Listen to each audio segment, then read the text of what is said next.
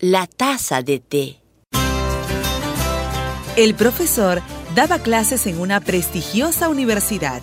Era respetado y temido por sus alumnos debido a su gran dominio de los más diversos temas. Como bien decía Aristóteles, la sustancia está compuesta de potencia y acto. Ahora bien, el movimiento como tránsito de la potencia al acto tiene cuatro posibles causas, que son la causa formal, la causa material. Profesor, una pregunta. No me interrumpan. Si atendieran bien la explicación, no necesitarían hacer ninguna pregunta. Bien. Como íbamos diciendo, la causa formal, la causa material, la causa... El profesor fue invitado a Japón a entrevistarse con un sabio que vivía retirado en una modesta casa de campo, dedicado al estudio y la escritura. Eh, bienvenido, profesor. Mi casa es suya y mis conocimientos están a su disposición. Gracias. Ah, ah, perdón, ¿cómo dijo usted que se llamaba? Eh, siéntese, profesor, y conversemos mientras tomamos el té. Pues, como le iba diciendo, tomando en cuenta la etimología de la palabra y la grafología de las letras, puedo concluir que las explicaciones que se vienen dando... Eh, pero siéntese. Póngase cómodo.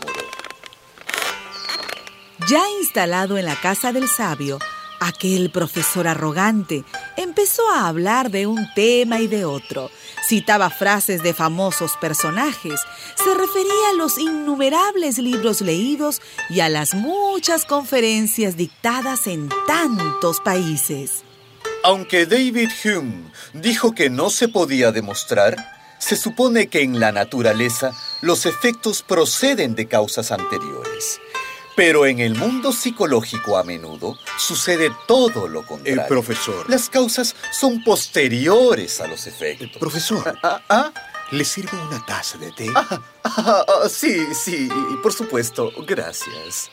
El sabio aprovechó una pausa en aquel monólogo del profesor para brindarle una taza de té. Y esto lo confirma Platón. Así que podemos estar seguros de que si miramos atentamente... Mientras el profesor hablaba y hablaba, el sabio se dedicó a llenarle su taza.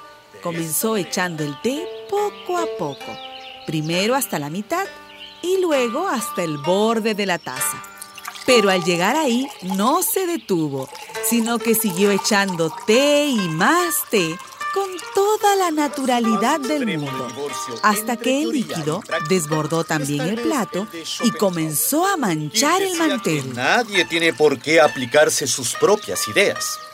Mm, Se podría decir en su defensa que la reflexión teórica puede llegar a conclusiones. El sabio seguía derramando el té, sonriendo y escuchando al profesor como si no pasara nada. Esto supuesto en el terreno ideal de los conceptos. Oiga, pero, pero ¿qué es esto? Pare, pare, ¿no ve que la taza ya está llena? Ya no cabe más. Mire usted, todo se ha derramado, caramba. Lo mismo te pasa a ti. Perdón, ¿cómo dice? Tú también estás lleno de tu erudición, de tus citas, de tus libros, de tus ideas acerca de todo. No te cabe más.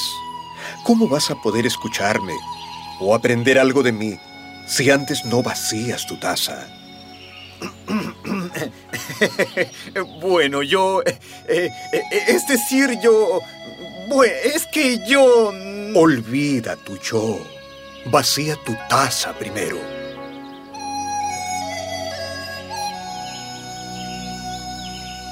Protégeme, Señor, de la sabiduría que no llora, de la filosofía que no ríe y de la grandeza que no se inclina ante los pequeños. Khalil Gibran